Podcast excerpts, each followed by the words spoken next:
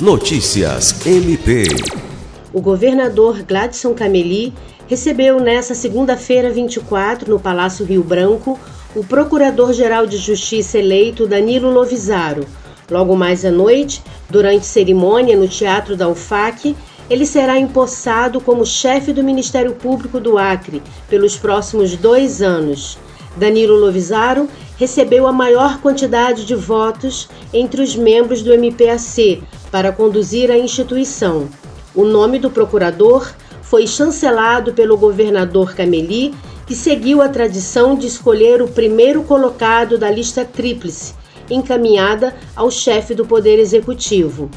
No encontro, o governador defendeu a manutenção e o fortalecimento de parcerias entre Estado e Ministério Público, bem como respeito e harmonia entre as instituições constituídas.